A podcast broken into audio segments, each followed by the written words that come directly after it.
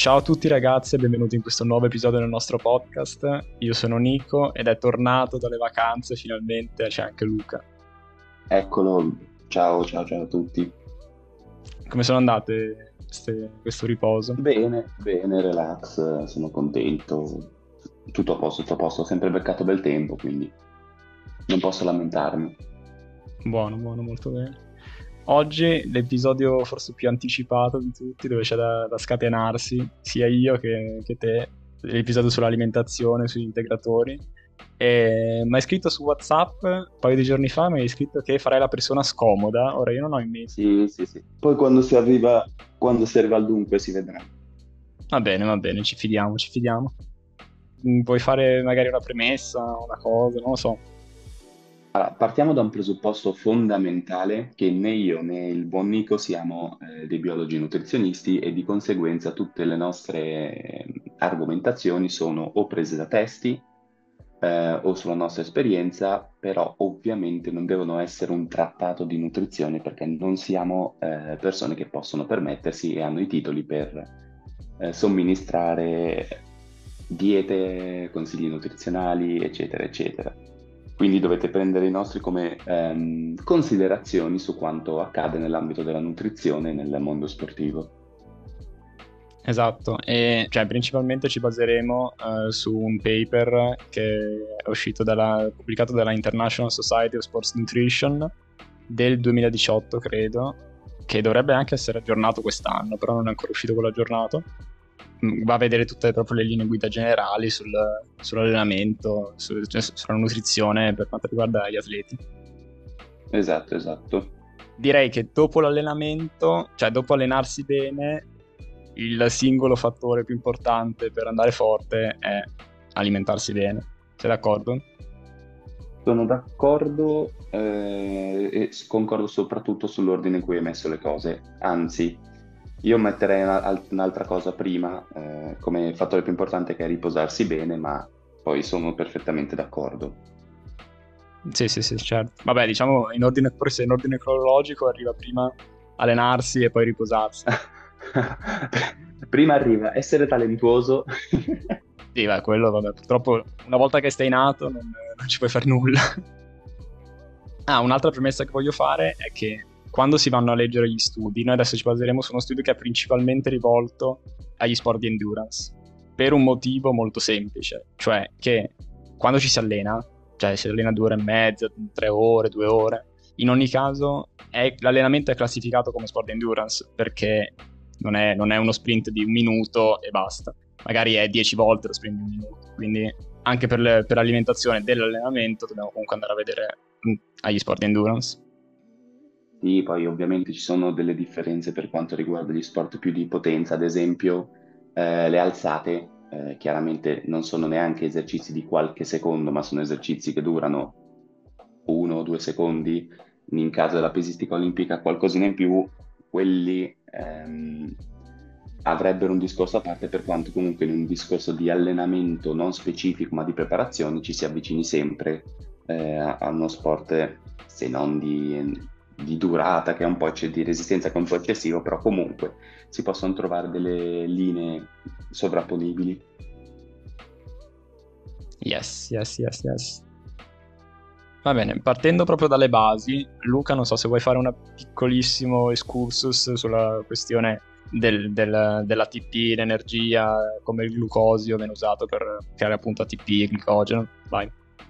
Allora, sostanzialmente esistono di fatto tre modi per produrre energia che però nello, in realtà sono quattro e usano ehm, basi di partenza diverse o meglio viene sempre utilizzato l'ATP perché viene utilizzato l'ATP perché è un composto che nel momento in cui viene ehm, nel momento in cui vengono rotti i legami produce tanta energia eh, questa produzione di energia permette al, eh, al, corpo di innescare le reazioni che servono alla contrazione muscolare e di conseguenza al movimento, oltre che a tutte eh, le funzioni normalmente eh, che il corpo effettua, effettua, come cuore batte, digestione, sistema nervoso, eccetera, eccetera, eccetera.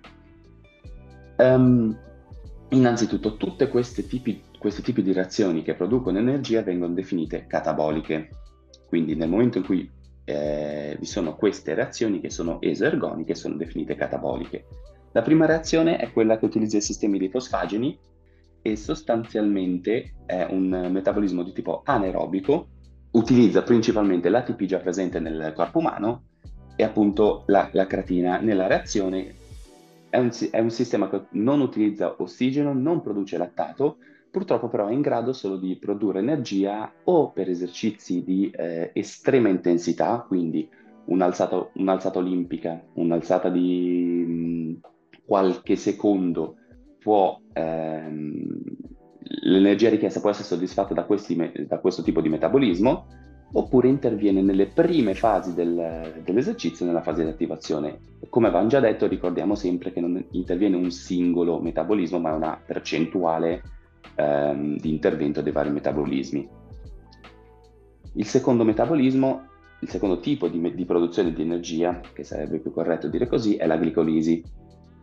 Vi sono due tipi di glicolisi, per quello che dicevo che eh, i metodi essere, di produzione di energia possono essere considerati tre o quattro.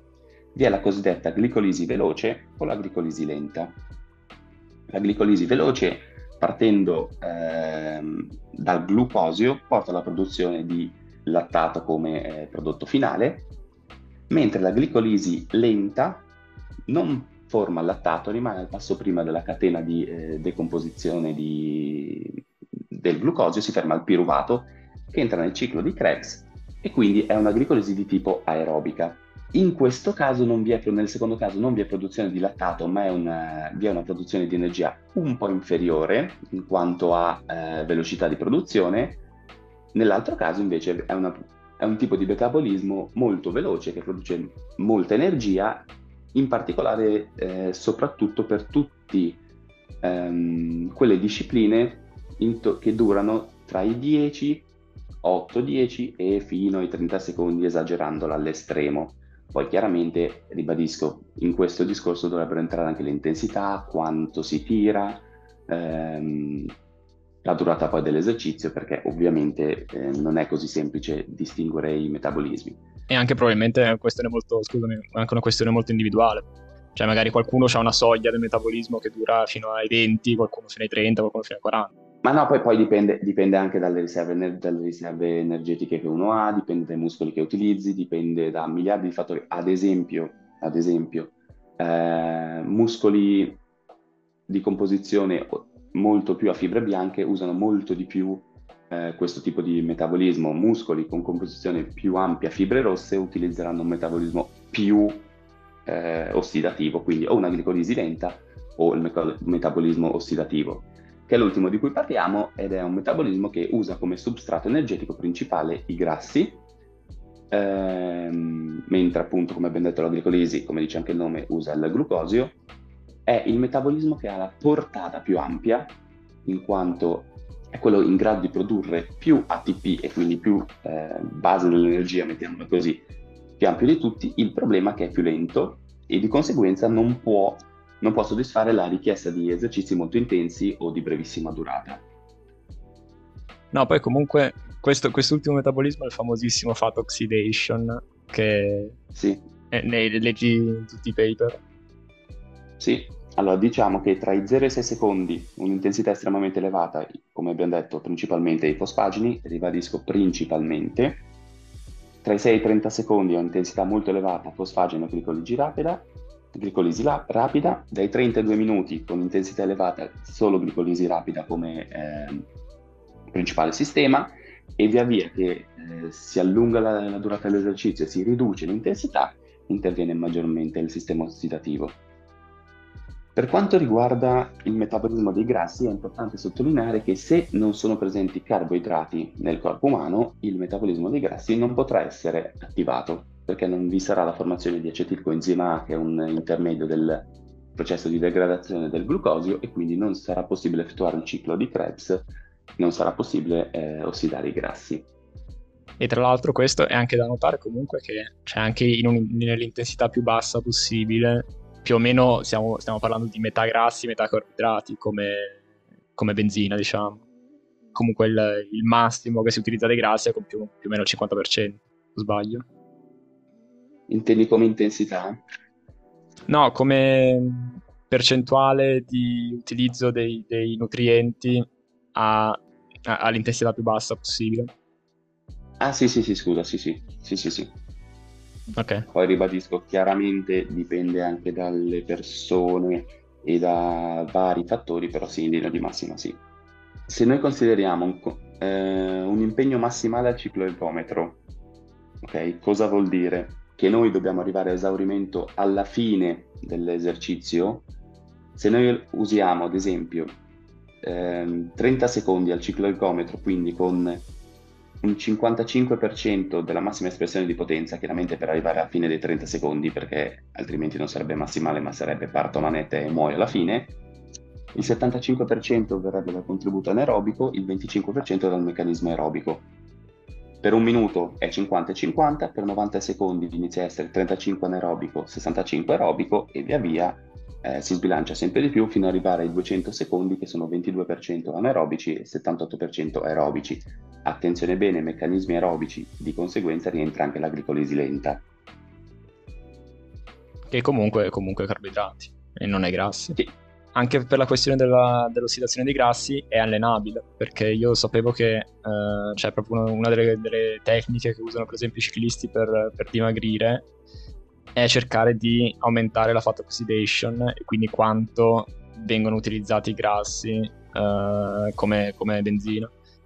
Perché tu con l'allenamento puoi aumentare ehm, a livello periferico il contenuto di mitocondri, la, l'ossigenazione, il trasporto di, di ossigeno al sangue, quindi aumenti la portata e ti alleni a utilizzare più grassi in, eh, come substrato energetico a intensità più elevate o per più tempo o in maniera più rapida e di conseguenza dal momento che producono più energia è più conveniente per il corpo umano usarli. E anche perché poi salvi i carboidrati per poi quando effettivamente ti servono per andare forte. Sì, sì, chiaro, chiaro. Allora, c'è da fare una precisazione, cioè sarebbe che quando diciamo riserve di carboidrati oppure si usano i carboidrati, intendiamo che si usa il glicogeno che è la forma sotto cui il glucosio, che è il, diciamo, il carboidrato più base, uh, viene, um, come si dice store? In, immagazzinato, italiano? sapevo, lo sapevo, immagazzinato. viene, viene immagazzinato uh, all'interno del, del, corpo umano. E il glicogeno, la cosa interessante è che sta, cioè viene immagazzinato appunto nei muscoli, quindi si parla di glicogeno muscolare, e nel fegato, quindi glicogeno epatico. E uh, la cosa diciamo che la cosa più importante, cioè la cosa che ci interessa di più per quanto riguarda l'alimentazione sportiva è proprio il glicogeno muscolare. Vero, vero, però degli studi hanno visto che al di sopra del 60% del VO2 massimale viene usato quasi esclusivamente quello muscolare, vero? Al di sotto di una certa intensità si utilizza eh, anche in maniera importante quello epatico eh, proprio per prevenire l'esaurimento muscolare nel, in maniera accelerata. Chiaramente eh, nel momento in cui ti servono eh, tante, tante, energie usi quello muscolare va bene. Però se no anche quello epatico interviene in maniera attiva in, a bassa intensità, diciamo al di sotto del 50% del V2 max, eh, come, diciamo, come base energetica importante. Ci sta, sì sì sì, ha senso. La stessa questione dei grassi alla fine. Allora, ora che abbiamo tutte le basi, partiamo con, eh, con il paper. Sei d'accordo? Perfetto. Ok. Allora, la prima raccomandazione del paper è riguardo all'energia. Partiamo un attimo dal concetto delle calorie, che sono la misura dell'energia disponibile per eh, appunto sotto forma di grassi, carboidrati, ATP, glicogeno, eccetera, mm, disponibile per il nostro corpo per compiere le azioni. Quindi sia compiere movimento che eh, le proprie funzioni vitali. Esattamente, le calorie sono letteralmente eh, l'energia misurata in calore eh, prodotta dalla, diciamo, dalla degradazione delle varie molecole. Ad esempio per i carboidrati e le proteine si parla di 4 kcal per, gra- 4 kcal per grammo, per i grassi 9 kcal. E uh, se le calorie ingerite sono maggiori delle calorie consumate, allora si parla di un surplus, surplus calorico mentre viceversa se le calorie ingerite sono minori delle calorie consumate allora si parla di deficit calorico poi qui vabbè ci sarebbe l'approssimazione che noi facciamo che le calorie ingerite sono uguali alle calorie assorbite. Però non è così, cioè di solito un, su una dieta da, per conto 4000 kcal in realtà ne andrebbero ingerite 4500 perché quelle assorbite, cioè alcune diciamo c'è, c'è dell'inefficienza nel sistema digerente, quindi alcune non vengono assorbite. Alcuni scarti eh, ci sono sempre e quindi, però vabbè, in questo caso approssimiamo e chi se ne frega. Sì, sì, sì. Appunto, la prima raccomandazione del paper è di evitare un deficit calorico, specialmente durante i periodi di allenamento. E infatti qua vedi gente che magari quando, quando, si allena perde peso e qui già ci sono grossi problemi. Perché eh, i problemi di un deficit calorico sono psicologici, prima di tutto, quindi eh, cioè, si vede che quando che so, mi metto a dieta sono più stressato, più irritabile. Questo è un dato di fatto. E fisici, cioè si perde massa muscolare, perde massa ossea, è, il sistema immunitario è più debole, si dorme peggio e si recupera peggio, sia per colpa diciamo, del deficit calorico in sé, sia perché si dorme peggio. Eh, battiti più alti, gli ormoni, il sistema ormonale non funziona benissimo. E soprattutto sempre più studi stanno dimostrando come sul lungo termine un eh, deficit calorico si riveli inadeguato, eh, soprattutto da un punto di vista psicologico, con rischio di insorgenza di malattie correlate anche, anche gravi e soprattutto eh, nel caso di repentine perdite di peso, tutto il peso viene riguadagnato e di conseguenza risulta totalmente inefficace. E poi comunque ci sarebbe anche la questione del fatto che nel nuoto alla fine il peso, sì, va bene, se sei uno sprinter in generale pesano di più, pesi di più. Se sei un atleta di endurance in generale pesi di meno, però vedi Popodici che uh, ci avrà, un body mass index eh, che sarebbe sottopeso probabilmente Esatto, ma alla fine conta uno allenarsi bene e due riuscire ad allenarsi, quindi tutto il resto devono essere accessori che ti aiutano, ma non devono essere il focus principale di quello che è l'atleta e non devono diventare ossessioni soprattutto, altrimenti diventa solo controproducente. Eh, esatto. vediamo, casi di, vediamo casi di nostro compagno, non facciamo il nome, che nel momento in cui non ha preso una, la sua fialetta prima della gara era in panico quando sarebbe stato sem- doveva essere semplicemente un aiuto e non ciò che gli avrebbe fatto fare la prestazione. Poi ricordami delle questioni fialette perché dopo mi devo scatenare perché guarda, lascia perdere. Ho letto gli ingredienti delle fialette e stavo... Vabbè, dopo, dopo, ne parliamo dopo. Vabbè. Vabbè, e dicevo, cioè la cosa più importante è avere abbastanza energia per allenarsi, tanto. E quindi, eh, cioè, questo, ne abbiamo parlato anche con Thomas la settimana scorsa che eh, lui dice che moltissime, specialmente atlete, hanno paura magari di ingrassare, eccetera, non lo so, e quindi tagliano la dieta. Clemenza, non fatelo. Cioè, assolutamente, assolutamente. no. Anche perché, cioè, se si vuole proprio perdere peso, se si fa magari qualcuno fa nuoto anche per perdere peso, che ne sai?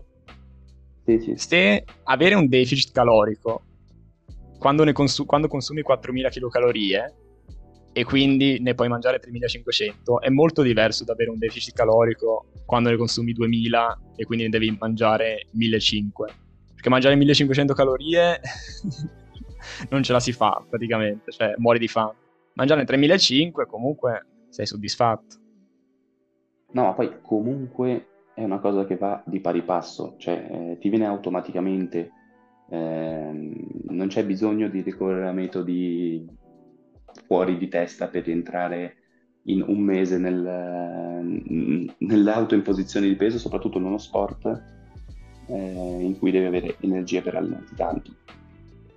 Esatto. Alla fine possiamo dire che ti abbiamo sempre preso in giro, però la tua tecnica di, per prendere 10 kg durante l'estate era solamente per accumulare energia per poi poterti allenare a settembre. Era assolutamente stupida, ma se la vuoi mettere così va bene. Faccio come gli orsi, facevo le scorte per l'inverno. Letargo, per il letargo. Sì, per il letargo.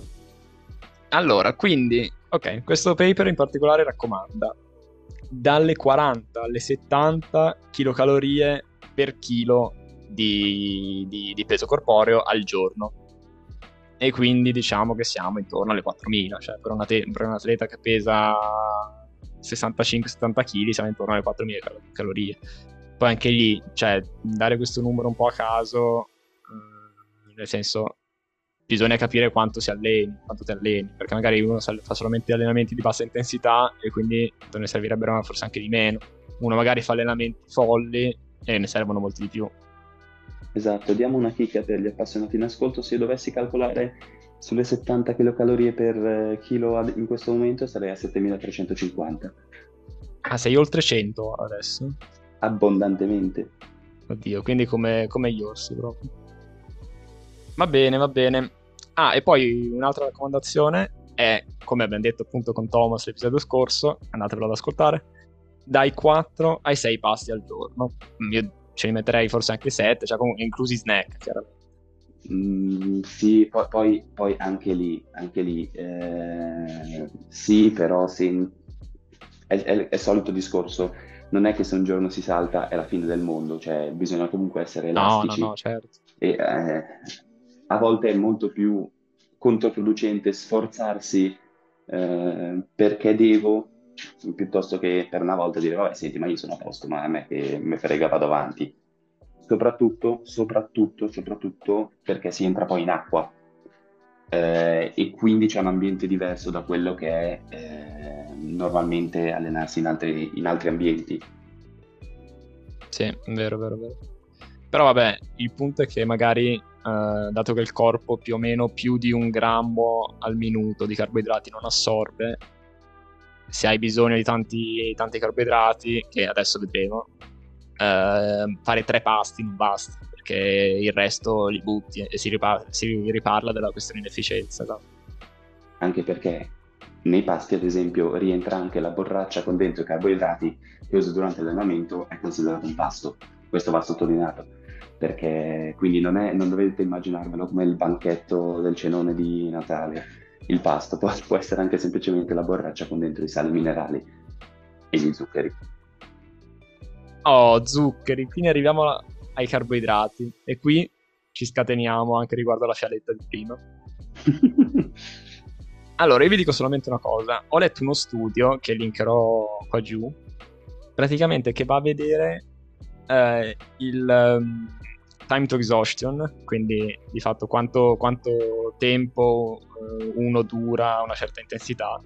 Per quanto riguarda il ciclismo, dopo tipo due ore di, di allenamento a bassa intensità e eh, do, in, durante queste due ore vengono dati eh, a un gruppo placebo dei, dei, grassi da mangiare, una roba così, col parmigiano, una roba così, e all'altro gruppo degli zuccheri, dei carboidrati.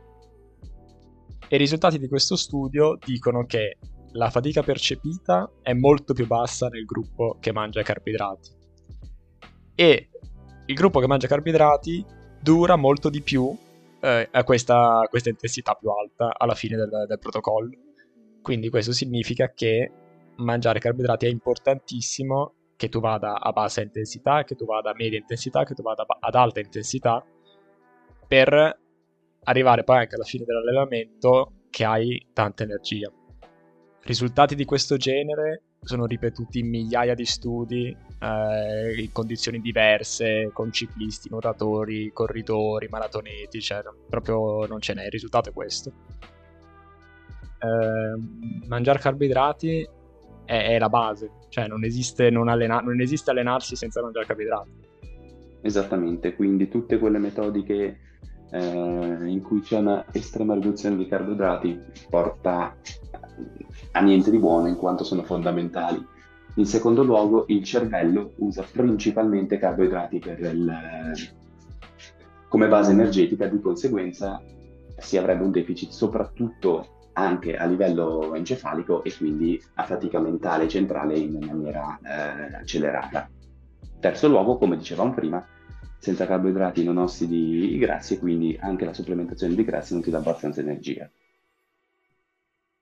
E uh, se questa differenza si osserva a bassa intensità, molto maggiore anche a alta intensità, quindi dato che il nuoto è principalmente comunque alta intensità, non mangiare, cioè io vedo, vedo tra i nostri compagni di allenamento delle borracce con solo acqua, oppure ho visto una borraccia di un atleta di molto alto livello con del magnesio ho visto una borraccia con del magnesio e senza zuccheri. Ho detto, ma, eh, ma com'è possibile? Quindi le raccomandazioni sui carboidrati eh, di questo paper sono dai 5 agli 8 grammi per chilogrammo di peso corporeo al giorno.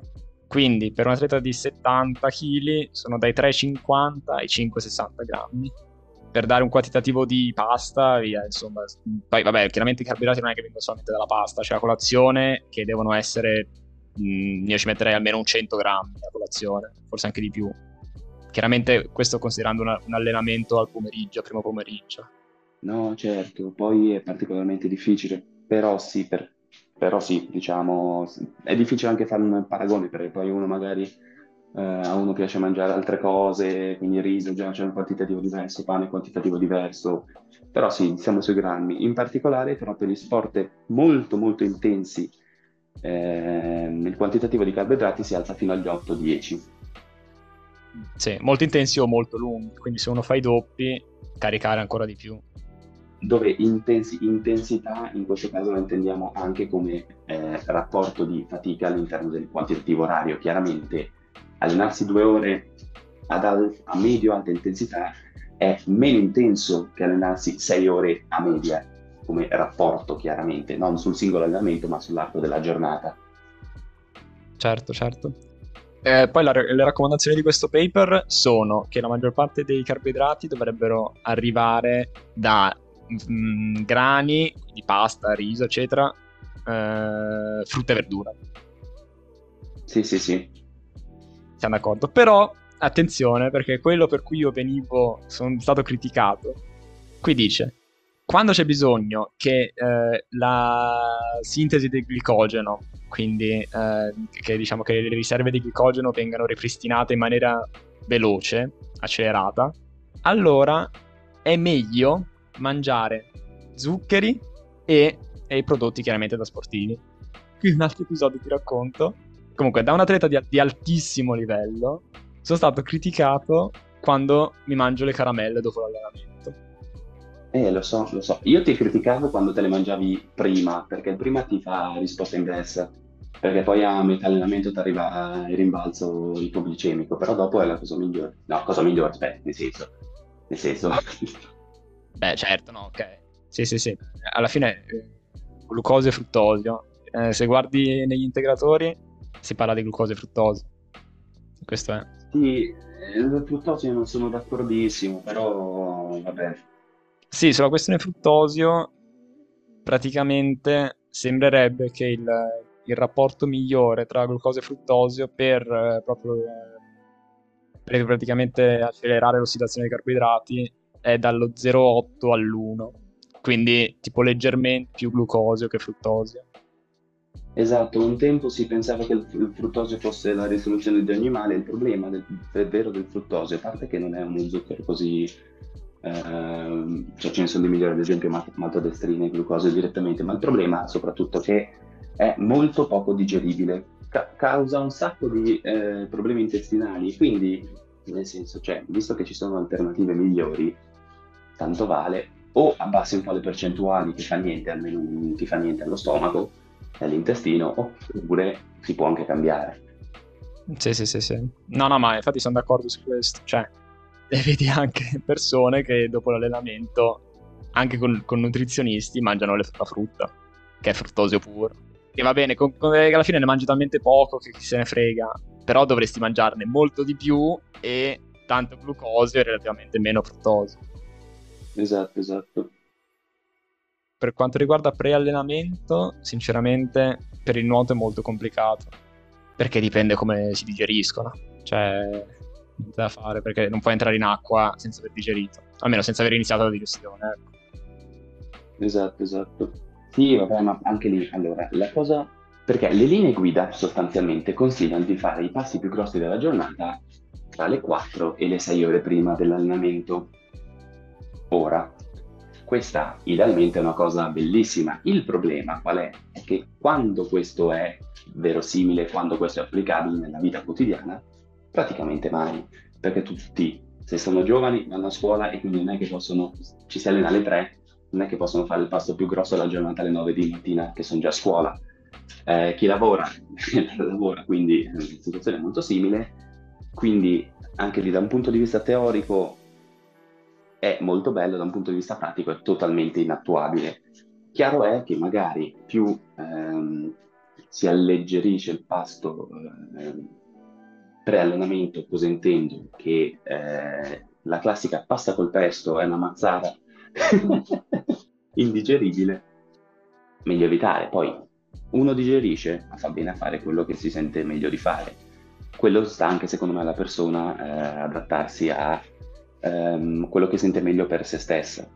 No, esempio, io conosco uno sempre un nostro ehm, compagno, eh, riderà al pensiero, che a un certo punto improvvisamente prima delle gare una volta aveva provato a fare quello che idealmente è la cosa più sensata, ossia mangiare il piatto di pasta. Il problema è che non essendo abituato non l'aveva digerita ed era stato controproducente perché alla fine non era abituato a farlo. Sì, sì, anch'io eh, errori pre-gara, beh, dovremmo fare un episodio a parte perché davvero cioè si, prova, eh, si, provano delle cose che non andrebbero provate, almeno che andrebbero provate prima, capito, di farle in gara.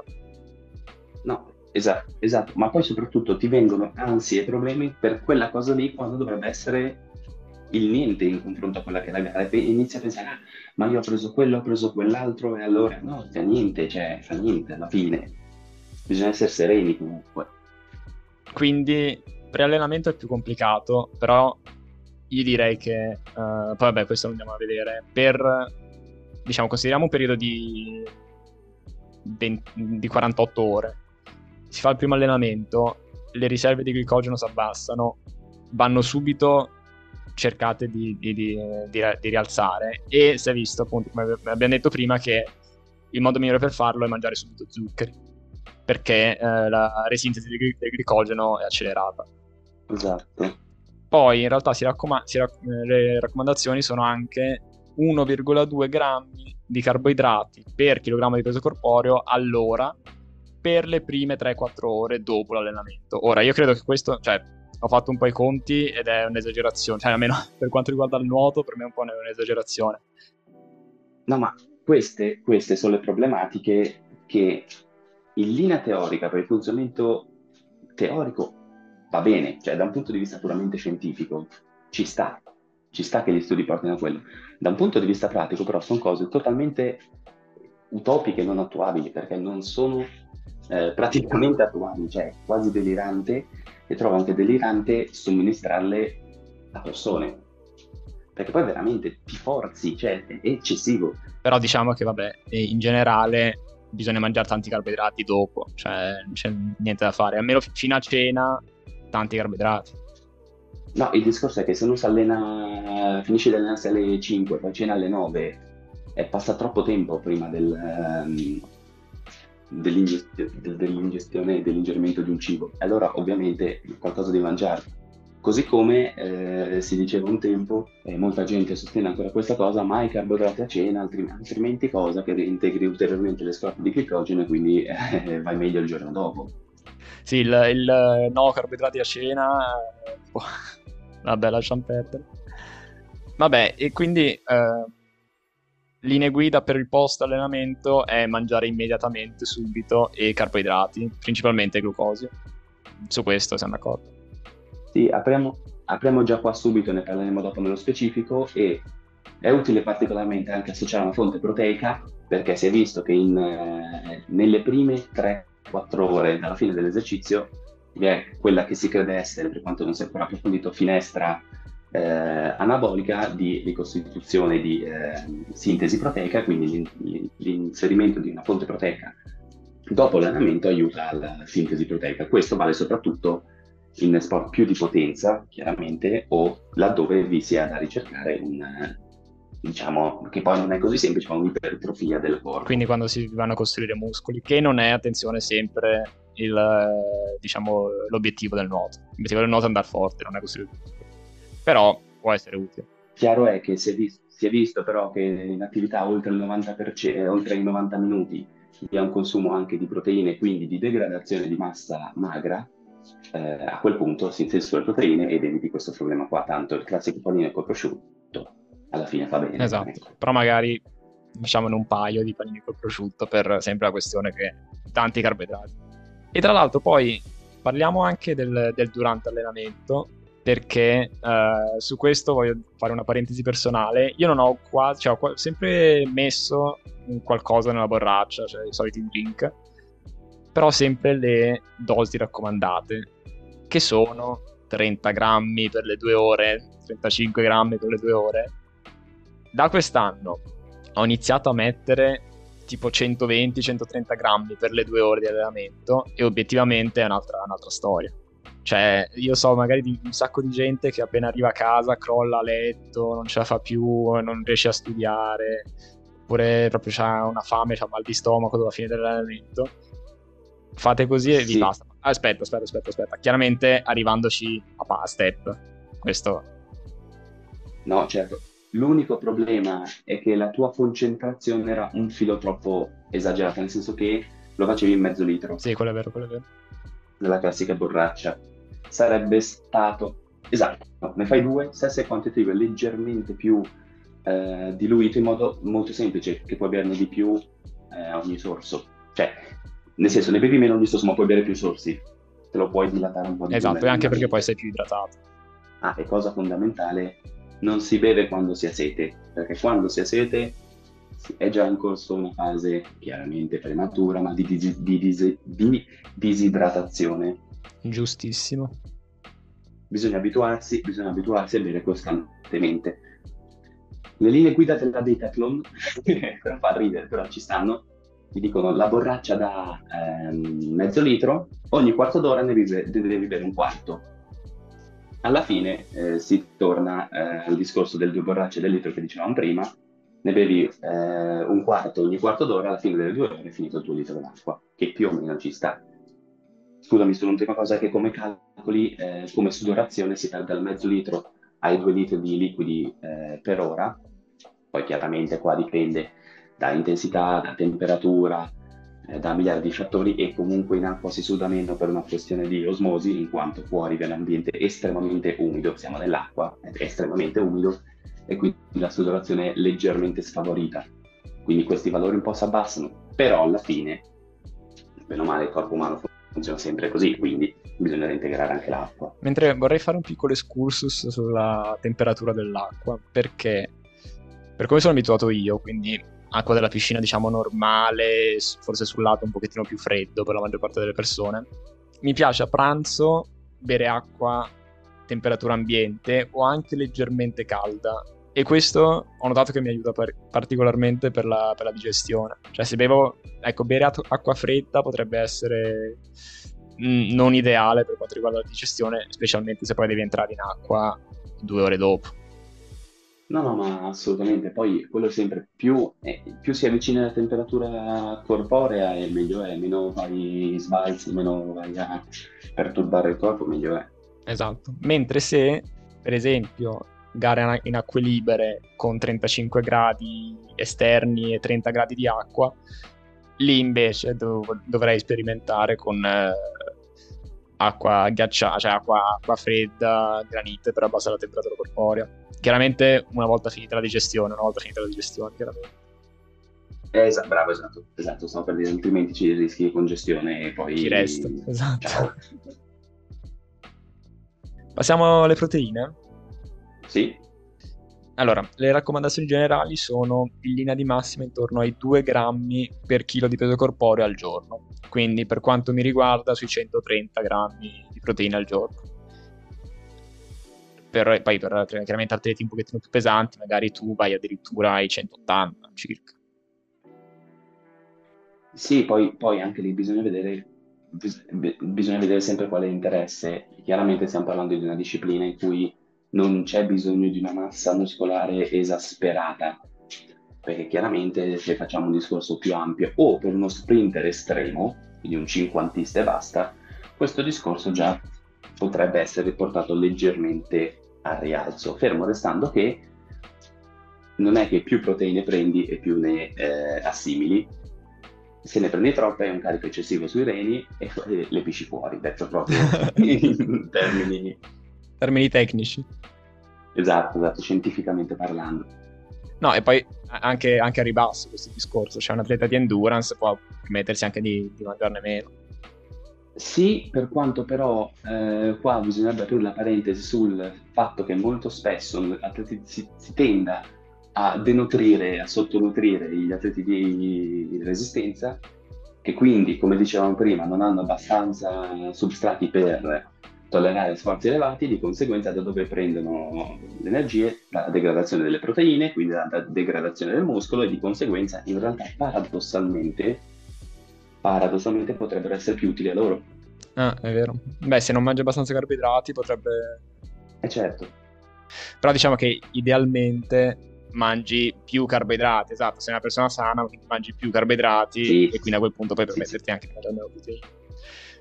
Mentre io mi ricordo la questione che praticamente le proteine di fatto, che in realtà è come i carboidrati, c'è un limite per assorbirle di una trentina di grammi all'ora circa. Per, quindi comunque in ogni caso colazione io dovrei, dovrei, iniziare a metterci un po' di, uno shake con anche le proteine perché di solito a colazione mangio dolce quindi non, proteine non ce ne sono e dovrei mettercelo sì è di circa 30, è di circa 30 grammi per, per, botta il discorso però è sempre quello poi uno magari più o meno abituato dipende anche soprattutto attenzione bene, attenzione bene, 30 grammi di proteine non vuol dire che ne vengono assimilati 30 grammi. Quindi vuol dire mangiatene 50 e poi ne assimilate naturalmente 30. Linee, numeri a caso, eh, esatto. Poi bisognerebbe dire la fonte perché quelle vegetali sono meno raffinate, quindi eh, bisogna associarle in maniera diversa, mentre quelle animali sono, in particolare quelle del latte, sono di più alta qualità. Cioè, ribadisco, questi sono discorsi che non competono a noi nello specifico, così come le, la quantità che ha appena detto Nico, è un numero totalmente casuale per dare un'idea. Sì, sì, sì, confermo. Non, non, prendetele come, come, come, fosse la Bibbia. Mentre per quanto riguarda quello che dicevi prima, cioè post, post allenamento, ci sono un po' di studi che dicono magari che hanno conclusioni diverse, però per quanto riguarda semplicemente il, um, la sintesi del glicogeno, quindi togliendo questione muscolare, cioè togliendo questione di ipertrofia muscolare. E o degradazione, ricordati, o degradazione che non è discorso di ipertrofia, ma è semplicemente ricostituzione. Sembrerebbe che cioè, alcuni studi dicono che mh, a parità di calorie eh, mangiate, ingerite, eh, fare full carboidrati è meglio per quanto riguarda la risintesi del glicogeno rispetto a carbo e proteine, mentre altri studi, altri studi dicono, dicono altro. Io direi, allora, mettere una proteina ci sta, nel senso, mh, è da fare secondo me, però vedi a volte della gente che magari dopo l'allenamento mangia la protein bar e basta. No, esatto, allora il, il discorso è, il problema è né solo uno né solo l'altro cioè, ehm, di base tu ti esaurisci perché esaurisci il ehm, glicogeno che hai in corpo, quello di base. La stanchezza è dovuta da quello principalmente. Il problema è che non si limita solo a quello, ci sono anche danni muscolari, piccole lacerazioni, piccole, mh, piccoli infortuni, piccole infiammazioni che non sono croniche, già il giorno dopo magari le recuperi o entro le 48-72 ore però devi anche, tra virgolette, curare quegli aspetti lì. Ovvio che da un punto di vista di pura risintesi del glicogeno, se prendi le proteine non ha senso, sono cose diverse e non ha senso. Però direi che considerando tutto l'insieme, qualche pro- cioè i, via, 20 grammi, 30 grammi di proteina dopo allenamento ci sta, però ricordatevi comunque anche i carboidrati. Ma è, questo è, è, il classico pensiero del, di base dell'italiano medio del carboidrato fa male. Non è vero. Però comunque infatti magari il carboidrato fa male, però poi di secondo ti mangi un bel tocchettino di formaggio. Cioè... Va bene, a proposito di formaggio, grassi. Direi che sui grassi c'è di fatto poco da dire. Cioè, se mangiate così tanti carboidrati come sono le raccomandazioni, se mangiate le proteine in modo giusto come sono le raccomandazioni, il resto può essere grassi, eh, a parità chiaramente che, vabbè, includendo le verdure di cui parliamo dopo, il resto è grassi, però diciamo che la linea di massima è che se si mangia così tanto non si avrà fame poi per mangiare, ne so, il pezzo di formaggio dopo No, ma, ma poi soprattutto, allora, soprattutto poi qua bisognerebbe fare un'ulteriore distinzione tra saturi, insaturi, più nobili, meno nobili. così come per ogni ambito la, l'eliminazione totale della cosa certo. è sbagliata, perché ti perdi, eh, ad esempio, gli ormoni sono principalmente composti da grassi, ehm, il colesterolo buono è composto principalmente da grassi, eh, le membrane delle cellule sono composte princip- principalmente da grassi, quindi la loro eh, riduzione eccessiva porterebbe a danni. Sì, sì, sì, sì. E infatti però, se ci pensi, alla fine, in una dieta normale italiana, cioè l'olio nella pasta, se fai petto di pollo ci metti l'olio, l'olio nelle verdure, sì, il formaggio a, a volte te lo puoi mangiare, cioè semplicemente non andare a integrare grassi, eh, no, o sbaglio? No, no, no, no, no, l'unica forma, qua però se ne parla dopo, che potrebbe avere senso di integrazione sono gli omega, gli oli di pesce. Ma perché? Perché per questioni economiche, per questioni di gusto, per questioni di solito il pesce viene un po' tralasciato. Sì. Questioni di gusto su cui non sono d'accordo, però questo dipende da No, vabbè, però nel senso se tu fai... No, è vero, è vero, però, cioè, adesso, quante volte dopo le gare abbiamo detto, dai, andiamo a mangiare fuori l'orata? No, cioè, certo. Certo. Ah, tra l'altro, su quello che avevi detto prima eh, delle caramelle prima dell'allenamento, su questo so, sono d'accordo con te, eh, chiaramente. Però il principio è che, allora, non mangiate le caramelle prima dell'allenamento, però il principio è da portare a casa. Aspetta, aspetta, non esagerare, no, il discorso è non fate solo quello. Cioè.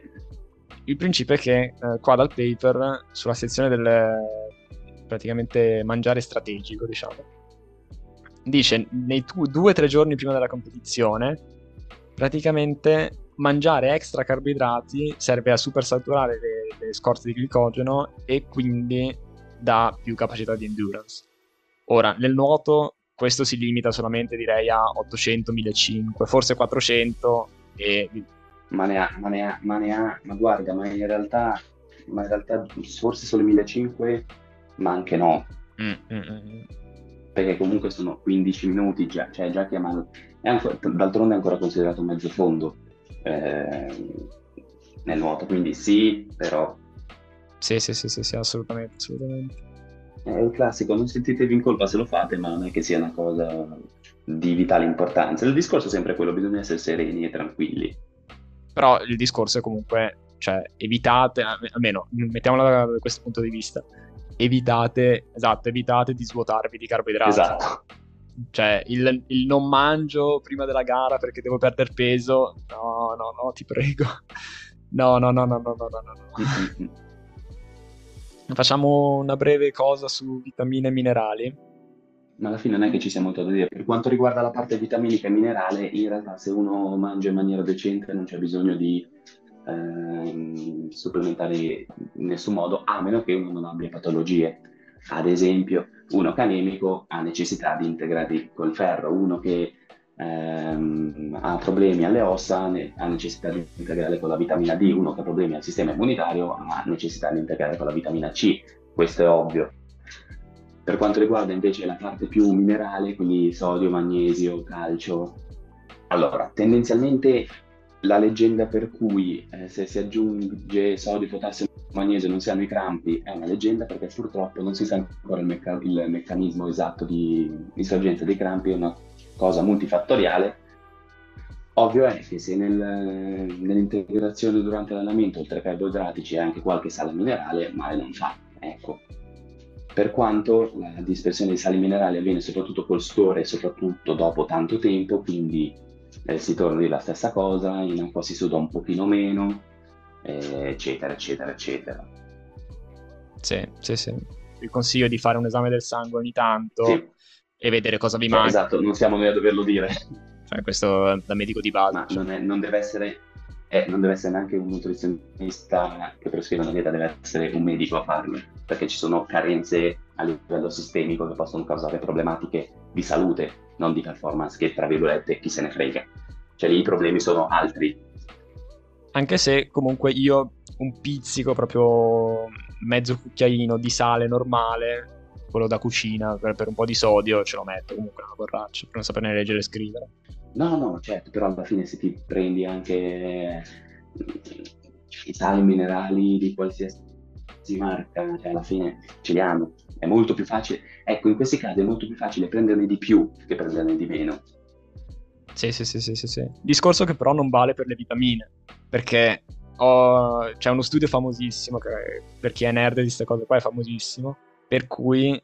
Allora, le vitamine praticamente funzionano come antiossidanti, cioè nel, nell'allenamento riducono lo stress ossidativo dei muscoli, quindi praticamente riducono il, la, la, stanchezza, diciamo.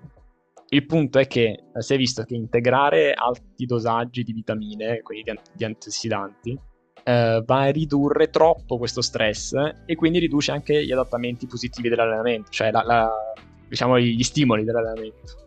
Quindi guidelines sulle vitamine è mangiare verdure e frutta normali, però intre- integrare eviterei. Sì, sì, esatto, è quello che dicevamo, alla fine, alla fine sì. Siamo d'accordo, siamo d'accordo. Va bene, allora passiamo agli integratori. Sì.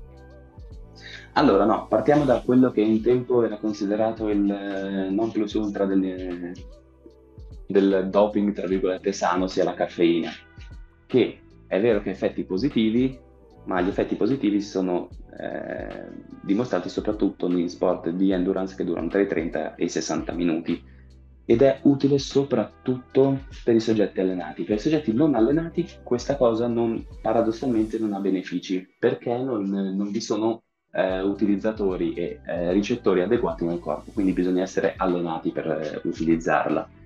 Laddove uno pensa che ah, la caffeina una volta vado più forte, non è vero è vero però che in particolare gli effetti della caffeina si hanno sulla lipolisi, quindi una maggior lipolisi, di conseguenza vi sono più grassi liberi e quindi possono essere utilizzati come fonte di energia, ma come abbiamo detto, questa viene utilizzata soprattutto nell'endurance, quindi per, una, per uno sprint non ha senso. Di conseguenza per il risparmio di glicogeno, vi è un aumento del rilascio di calcio e ecco, e una cosa utile invece vi è un aumento della risintesi del glicogeno. Questo è un aspetto che non conoscevo, post allenamento la caffeina. Esatto. Il problema però il problema è che tra gli effetti collaterali che adesso enunciamo velocissimamente vi è un'iperecitabilità, eh, di conseguenza post allenamento sì, ma se poi non dormi. Esatto, cioè magari post allenamento però devi essere abituato alla caffeina, cioè direi che cioè, io se bevessi un caffè alle 5 poi non dormo, e questo è il problema. Però io ho visto eh, di recente, è uscito proprio due giorni fa, un video di, di Remco Evenepoel, che è un ciclista campione del mondo, su YouTube, che fa tipo, adesso da poco fa dei vlog eh, su come si allena, eccetera, molto interessanti. E dopo l'allenamento, caffè fisso, cioè oltre a chetoni e altre robe, caffè. Bel, bel borraccione, quello grosso. E effettivamente... Sì, sì, ma poi magari se anche un po' zuccherato, ri, rimetti anche il glicogeno, eccetera, eccetera. No, no, quello sì, però stiamo parlando di gente iperallenata e comunque abituata a farlo, non è che si è svegliato un giorno e fa ciao. Esatto. Prendiamo il E sulle dosi della caffeina, sopra i 9 mg al chilo di ingestione, si va a sorpassare l'antidoping. E, e comunque, poi soprattutto i, i, sintomi iniziano a diventare gravi, quindi eh, da evitare. Esattamente, esattamente. Un problema però della caffeina è che comunque, in ogni caso, crea dipendenza, per quanto sia leggera, quindi nel momento della sospensione, soprattutto a dosaggi elevati, c'è il rischio di avere effetti collaterali eh, molto peggiori degli effetti positivi, ad esempio eh, ansietà, ad esempio un aumento della fatica, ad esempio un aumento dell'irritabilità, che quindi, diciamo, non essendo una cosa così fondamentale, nel momento in cui si rischia di avere più conto che pro, tanto vale anche non metterla come eh, diciamo integratore a parte. Ovvio che se uno si beve il caffè eh, dopo pranzo perché gli piace, ma fa solo che bene.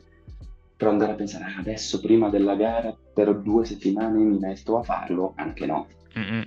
Però c'è da dire che se bevi il caffè sempre dopo pranzo ti abitui, quindi gli effetti diminuiscono. No, ma anche perché i quantitativi sono... Minuscoli, certo. Inesistenti, cioè sono praticamente inesistenti. Una tazzina di caffè ha circa eh, 30-40, no, anche meno a volte, poi dipende da che caffè, milligrammi di caffeina. Considerando i primi li, i limiti di 9, se una persona eh, di 100 kg sono 900 milligrammi, capite bene che insomma, cozzano un po' le due quantità. Va bene. Parliamo di betalanina adesso. Allora, la betalanina è un, un, amminoacido non essenziale, quindi che viene prodotto dal corpo naturalmente anche senza integrazione.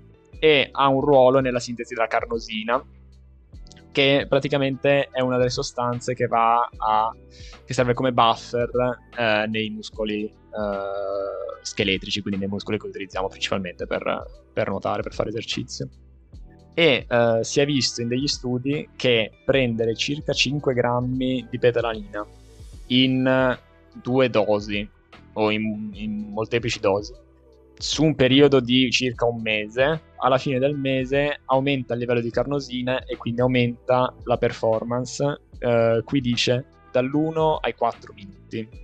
Boh, cioè, eh, io l'ho presa la betalanina per eh, il mese prima dei regionali. Boh, nel senso, cioè, non, non, è che, non è che la noti come cosa, però insomma, cioè uno lo fa comunque, anche perché costa pochissimo. Esatto, esatto, esatto. Però essendo sintetizzata già dal corpo, alla fine non senti una differenza così eccessiva. Esatto, però comunque eh, noi la buttiamo là fuori perché è una cosa, cioè se uno fa i, du- i due o quattro stile è una cosa da fare per me. Sì, sì. Allora, dopo la betalanina vorrei parlare del bicarbonato, che è un mio, mio, pro- mio favorite, un mio preferito. Allora, ti ricordi quando quella sera ti avevo parlato del bicarbonato sì. e tu subito hai azzeccato qual è il suo effetto. Poi te lo ricordi? Che professionista, eh? All'interno dei muscoli, quando si fa esercizio ad alta intensità, eh, vengono prodotte delle molecole acide, quindi eh, acido lattico principalmente, però insomma diminuisce il, pH e eh, aumenta l'acidità all'interno dei muscoli e all'interno del sangue. Il bicarbonato, essendo basico, sembrerebbe che eh, faccia da buffer in, in questo processo, quindi eh, di fatto eh, diminuisca l'acidità all'interno dei muscoli, all'interno del sangue durante esercizi ad alta intensità. I problemi del, del bicarbonato sono che, allora, dosi alte causano grossi problemi eh, gastrointestinali se non si è abituati. Eh, la cosa positiva è che ci si può abituare, cioè ci si può allenare a prendere il bicarbonato. Eh, le raccomandazioni sono 0,3 grammi per chilogrammo di peso corporeo. Qui nel paper dice 60-90 minuti prima dell'esercizio. Io per esperienza personale, però questa, questa, cosa qua è molto individuale. Io per esperienza personale, adesso ti leggo il, mio protocollo del, carb- del bicarbonato. Allora, 0,3 grammi per chilogrammo significa che io peso 65 kg e quindi arrivano a 18-19 grammi. Io ne prendo 7 3 ore prima, 7 grammi 3 ore prima, 6 grammi 2 ore e un quarto prima e 5 grammi un'ora e mezza prima. E così mi trovo abbastanza bene. Questo chiaramente lo faccio solamente dopo che ho mano a mano, mano, a mano aumentato la dose, cioè eh, tipo magari due, una volta ogni due settimane provo la prima volta con 8 grammi, seconda con 10, poi 12, eccetera, man mano che arriva alla gara giusta che, che so che resisto ai 19 grammi e soprattutto non li prendi tutti insieme, altrimenti è un eccesso immediato, vai in bagno immediatamente. E poi soprattutto ho notato anche che se li prendi tutti insieme eh, ti si blocca completamente la digestione, cioè se hai mangiato qualcosa, perché chiaramente essendo basici, eh certo. gli acidi nello stomaco vengono neutralizzati, è un casino, ti viene anche quasi da vomitare. È da fare il bicarbonato, cioè il bicarbonato per quanto mi riguarda è una forse de- de- degli integratori migliori. Qui dice, su questo paper dice eh, esercizio dall'u- dall'1 ai 3 minuti. Io, boh, non so se magari ho il metabolismo sbagliato, non so, eh, e poi ho letto anche su altri paper che gli effetti possono arrivare anche fino a un'ora di, di esercizio. No, no, certo, il discorso è io capisco perché dicano 3 minuti, il punto è perché si pensa solo all'acidosi causata dall'acido lattico per quanto non sia la causa principale del, dell'acidosi metabolica e della, della, diminuzione del pH nel, nel corpo. Eh, perché un tempo si pensava che quello fosse l'unico responsabile. Ora che si è visto che eh, ci sono altri fattori, chiaramente nel momento in cui tu tendi a riportare il pH in condizioni di neutralità, ehm, hai beneficio anche su durate maggiori. L'1-3 minuti è pensato in particolare per l'accumulo di lattato dovuto al, allo sforzo intenso Sì, sì, sì, sì, sì. Allora, per quanto riguarda le raccomandazioni pratiche sul bicarbonato, um, io direi assolutamente di evitare di comprare il bicarbonato al supermercato e mischiarlo nell'acqua perché eh, lì non andate in bagno ma lo vomitate subito perché fa davvero schifo. È incluso tutto, cioè nella, io l'ho provato nella Coca-Cola, nel succo di frutta fa schifo ovunque. Eh, si comprano su internet, si comprano delle pillole e costano relativamente poco, nel senso tipo 200 grammi li paghi 20 euro. Cioè e basta, si prendono quelle e tra l'altro le pillole in teoria così sono anche più digeribili della polvere. Certo, certo. Su questo abbiamo detto abbastanza. Vogliamo fare fosfato e... La creatina, sì. Ah, la creatina anche. Ma anche sulla creatina. Io la... È il mio nemico giurato la creatina. Perché? La creatina è il mio nemico giurato, nel senso che è vero che soprattutto se analizzi il paper tu vedi un sacco di risultati positivi anche sul ad esempio l'aumento del cumulo di carboidrati e di storage, di immagazzinamento dei carboidrati, aumento quindi di disponibilità di glicogeno, eccetera, eccetera, eccetera. Ma di fatto, di fatto la creatina è utile al corpo umano in aumento di massa muscolare e come supplementazione come fosfocreatina nella, nei metabolismi eh, anaerobici per la produzione di energia, ok? Di conseguenza, per un atleta di endurance, e laddove endurance si intende qualsiasi sport, in questo caso che superi 10 secondi di durata, ha un, um, un'utilità relativa. Poi è vero che sicuramente porta dei benefici e sicuramente sono magari più i pro che i contro, però viene spacciata come se fosse eh, la manna dal cielo, che è vero che per sport di potenza è fondamentale, tu hai un esercizio che dura 5 secondi e il metabolismo di quei 5 secondi è sostenuto in gran parte dalla, dal sistema di fosfageni, quindi dalla fosfocreatina più ADP, e grazie che ti serve, ma per discipline in cui tu, nu- tu nuoti, in cui noi stiamo in acqua in una gara al minimo, al minimo 20 secondi, capisci che la sua utilità diventa molto relativa. E quindi supplementazioni di, cre- di creatina sì, però anche no. Sì, boh, non, eh, non si capisce, ci sono un po' di opinioni miste sulla creatina. No, no, ma tut- allora, la maggior parte degli studi ti dice che negli sport di potenza assolutamente sì, porta a grandi miglioramenti diretti, ad esempio su una ripetizione massimale sullo squat, sulla leg press, ad esempio aumento dell'8% nel, in una ripetizione massimale su uno squat, cap- capite bene che per uno che fa powerlifting che solleva una delle sue discipline, lo squat, hai un aumento dell'8% semplicemente grazie a quello, subito, immediatamente.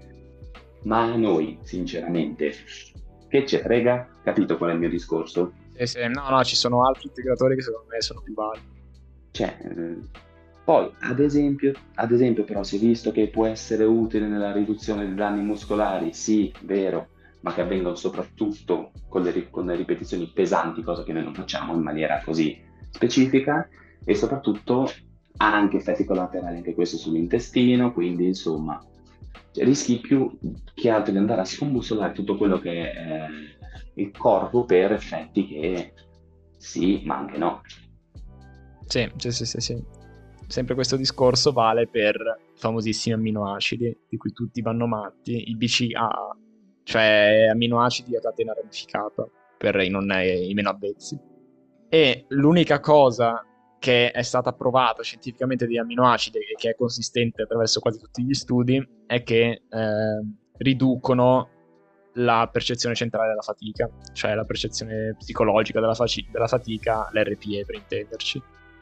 E no, e presi, pri- presi prima dell'allenamento, tra l'altro pochi lo fanno, possono prevenire la degradazione muscolare in quanto hai già eh, proteine in giro, aminoacidi in questo caso, e, e, quindi prevengono questo.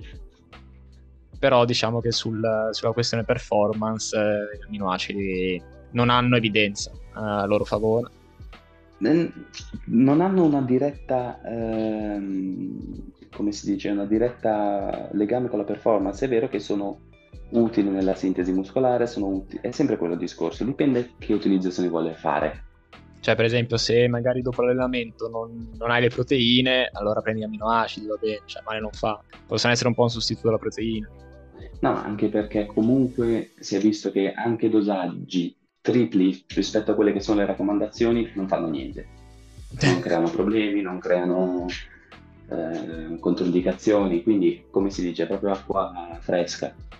Ma anche queste sono la risoluzione ai mali di ogni atleta e allenatore. Le, li prendi bene, non li prendi, va bene, va anche meglio, è uguale.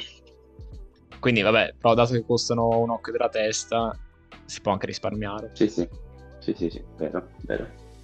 Va bene, Luca, io direi che più o meno abbiamo trattato tutte le questioni principali. Ah, dobbiamo fare la questione delle fialette. Infatti stavo aspettando quello io. Ecco, allora io ho rubato a uno di questi atleti che prende le, le fialette, ne ho rubata una per leggere gli ingredienti e ho letto in ordine questi. Sciroppo di glucosio, fruttosio e dei sali di fosfato, non mi ricordo che sale esattamente di fosfato, però vabbè. Sì, sì, sì, sì. Allora, cioè, nel senso, ma ragazzi, cioè, letteralmente state mangiando tipo un, uh, un cucchiaino di zucchero, eh, la stessa roba. Anche perché le dosi, le dosi sono tipo 15 grammi. 15 grammi di carboidrati non fa niente, cioè.